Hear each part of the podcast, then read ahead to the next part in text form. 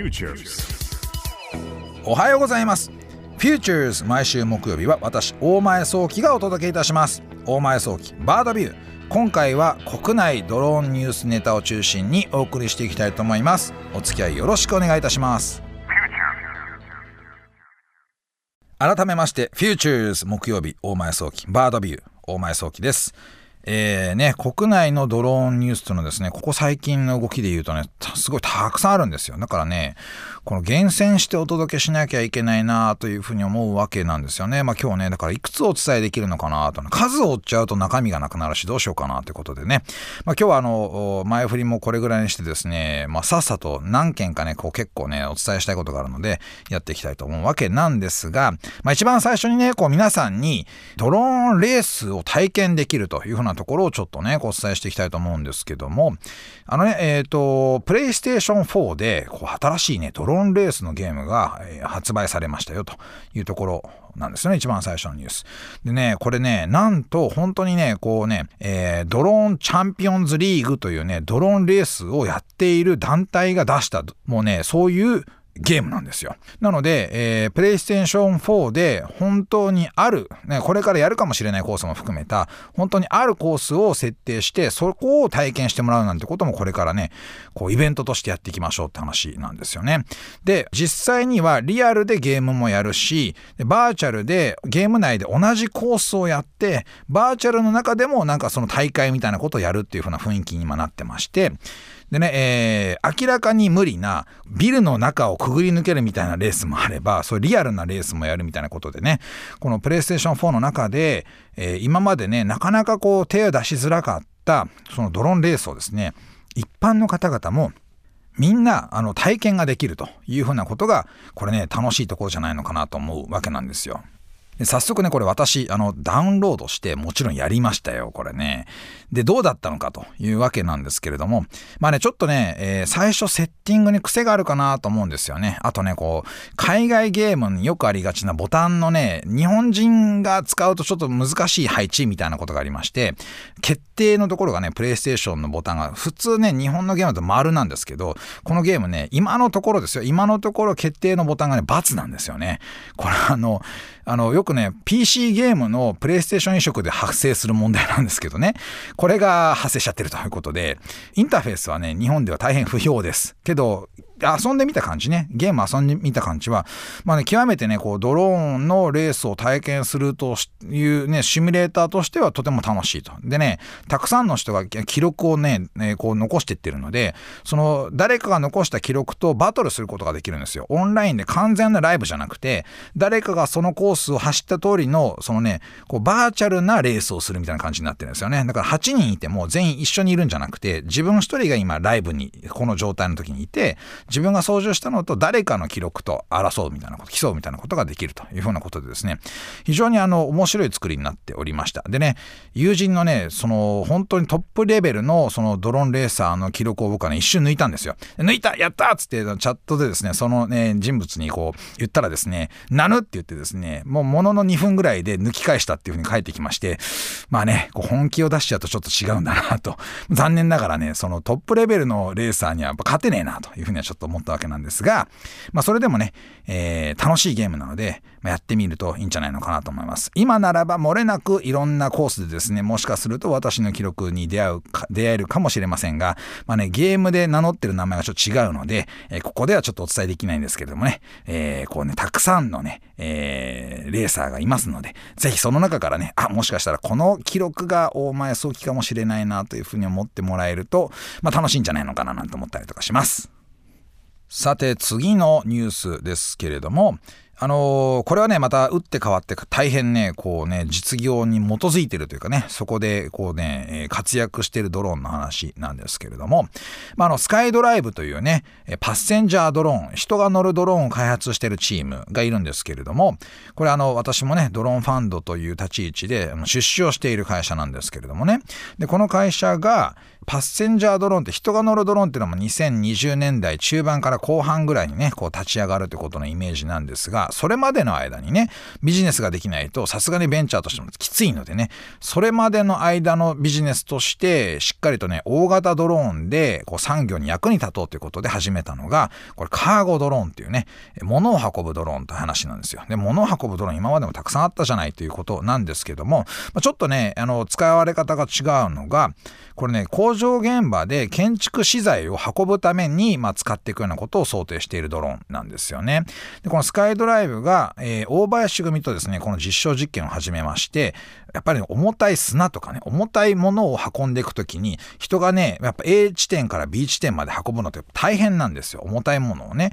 でも、道がね、その、ないとか、車が入れる道がないとかね、いろんな問題があって、まあ、それだったらね、空から運んだらいいよねという話なんですけど、まあ、ヘリ使うほどのことじゃないというところもあって、そういう場所、そういう現場においては、このドローンが活躍できるよねということなんですよ。まあ、今回は、まだ実証実験なんですけどね、ただこれね、ものすごく、この現場では、この課題が大変だったと。人が運ばなきゃいけないのが大変だったということもありまして、やっぱ期待値が高いんですよね。なので、ぜひですね、この現場で、えー、まあね、これ、まあ、少しね、こう、作業員の皆さんもですね、ちょっと年齢が上がってしまってると。重たいものを運ぶって、俺ら全然大丈夫だぜっていう年齢者ちょっとなくなりつつあるっていうのがありましてね。なので、この状況も見据えて、え、今後ですね、この実証実験から実際に使っていくっていうところまでをこうね、やっていこうよということで。まあね、こういった大型のドローンで、たくさんの資材運べるような技術がね、こうね、だんだんだんだんこう整理されてくると。まあ、それがね、ちゃんと使われてくるとですね、人乗せても安全じゃないかっていうこともね、だんだんだんだん近づいてくるわけなんですよね。なので、大型でたくさんの荷物を運べるドローンで性能を証明しながら、まあ、人乗せるドローンに近づいていくというのが、まあ、スカイドライブの考え方なんじゃないのかなということで、ぜひですね、まあ、これね、えー、ニュースでね、もしかするとテレビでこれから見るようになるかもしれないなと思うので、あ、言ってたな、これお前ささんがっていうふうに、ちょっと注目してほしいニュースだなというふうに思います。まあ、ぜひ、えー、スカイドライブも頑張ってほしいなというふうに私も期待しております。さてね、皆さんの周りではもう咲き始めてるところもまああるんじゃないのかななんていうふうに思うわけですけれどもね、この季節桜ですよね。皆さんちょっと気になるということはありますけれども、まあね、あの状況によっては、えー、今年ね、もう桜花見をね、えー、まあ一緒に集まってやらないっていうふうに決めた人たちも中にはいるんじゃないのかなと思います。まあね、どうなってるのかはまだ定かじゃないですけれども、やはりね、こうコロナウイルス、新型コロナウイルスとかでね、なかなか集まるの難しいよねというふうな雰囲気になっちゃってるというふうなところも、まあ、あるんじゃないのかなというところで、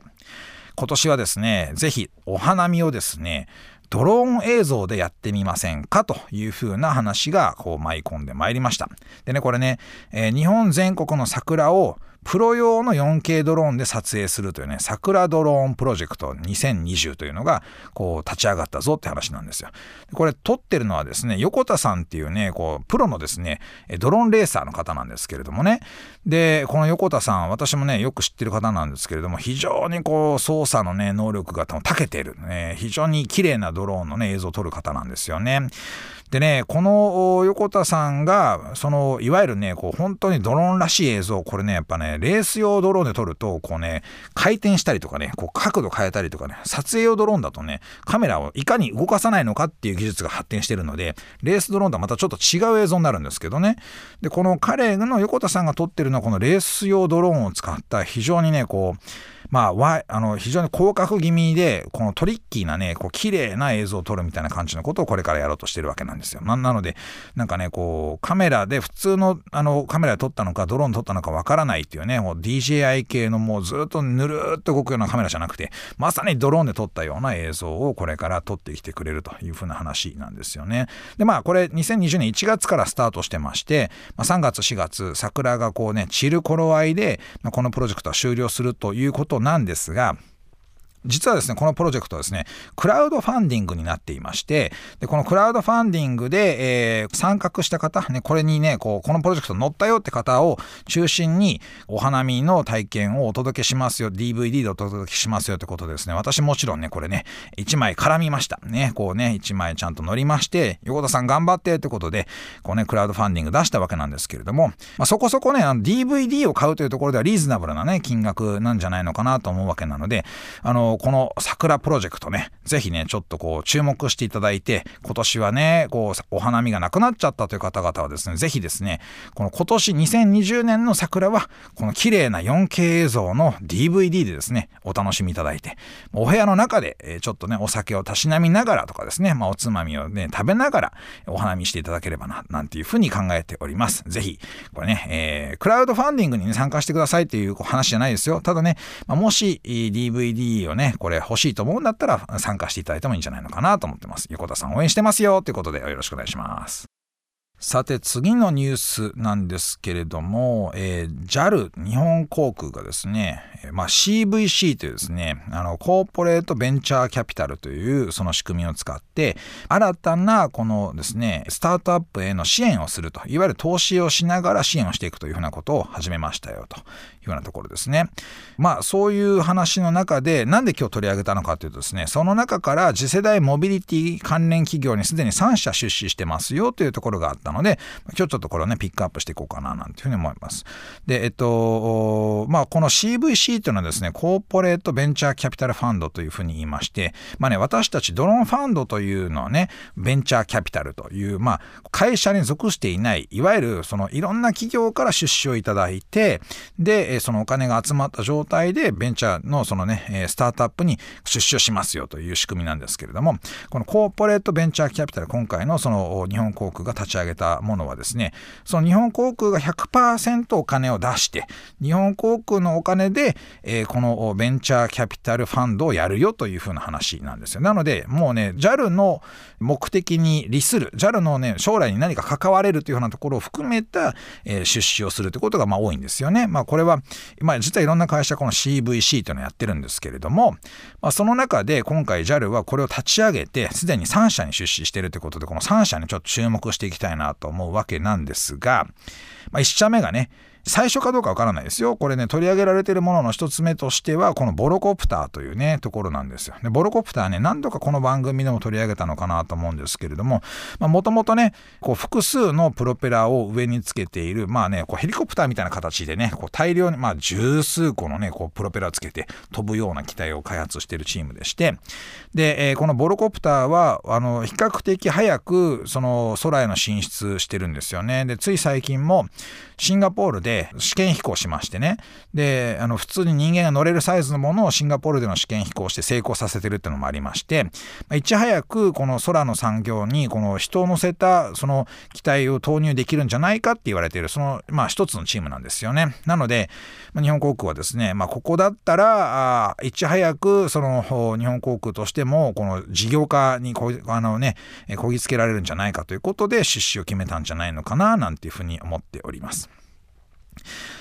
まずこれが1社目ということなんですよね。で、これ2社目がですね、ベストマイル SA というですね、本社がスイスにあるね、会社なんですけど、あ、さっきのボロコプターね、言い忘れた。えー、これね、本社ドイツにある会社なんですね。で、2社目がですね、えー、ベストマイル SA というね、これスイスにある会社なんですけれども、この自動車の廃車などを最適化するというですね、これ、えー、プラットフォームを持ってるんですよね。いわゆるですね、これあの、次世代のこの生活スタイルというね、モビリティアザーサービスという、あの、このね、タククシーじゃなく、その全体の中で、こう、なんか乗り物をですね、最適化して誰でも乗れるようにした上で、もう持つんじゃないと。乗れる状態にした、まあ、コミュニティみたいなものを作りましょうと。これ、マースという世界観があるんですけれども、この自動運転系のそのソリューションを管理することができるようなソフトウェアだったりとか、まあ、そういったものを提供している会社なんですね。で、すでにこのベストマイルはですね、複数の都市でこのモビリティの管理ソフトウェアとか管理ソリューションをですね、提供しているのもう実績がありましてね、まあ、実績があるんだったら、スタートアップとしてもこれから先一気にこう花開くんじゃないのかなってことで、日本航空がですね、出資を決めたというふうな流れなんじゃないのかなというのが、これ2社目ですね。で、えー、最後はですね、とフェッチロボティ X というですね、アメリカにある会社なんですよね。で、これはですね、まあ倉庫やその工場などでですね、まあ大規模なそういった施設において、まあ自動運搬のロボットをその、その作っておりまして、それの管理とですね、まあプラットフォーム、全体的なそのプラットフォームを作っているというふうな会社なんですよね。で、これ、まあ倉庫の中で人がいないオートメーション化っていうのは今すごくね、こう重要視されてましてね、やっぱりね、こうね、あの、まあ、皆さんね、アマゾンとか使ってますアマゾンとか。そのアマゾンとか使ってると人はたくさん働いてるんですよ。この働いてるのですね、ロボットにできないかっていうのはね、どこの会社でも言うことなんですよね。まあ、こういった完全な自動化するロボットによって業務完全自動化することを、まあ、フェッチがやってると。ね。これね、これだけ見るともうね、なんかね、もうそのまんますぐにね、こう、そのベンチャーとしてもね、そのスタートアップとしてももう上場できちゃいそうなね、会社さんばっかり繋がってまして、もうちょっとね、こう若い、イケイケな感じの、まあ、日本の会社にね、日本航空さんぜひともね、出資してほしいな、なんていうふうにちょっと思ったりとかしますので、ぜひこれからちょっと会いに行ってみたいと思いますのでね、えー、なんとかなんとか日本にも出資いただきたいなということでよろしくお願いいたします。でこれ最後ね、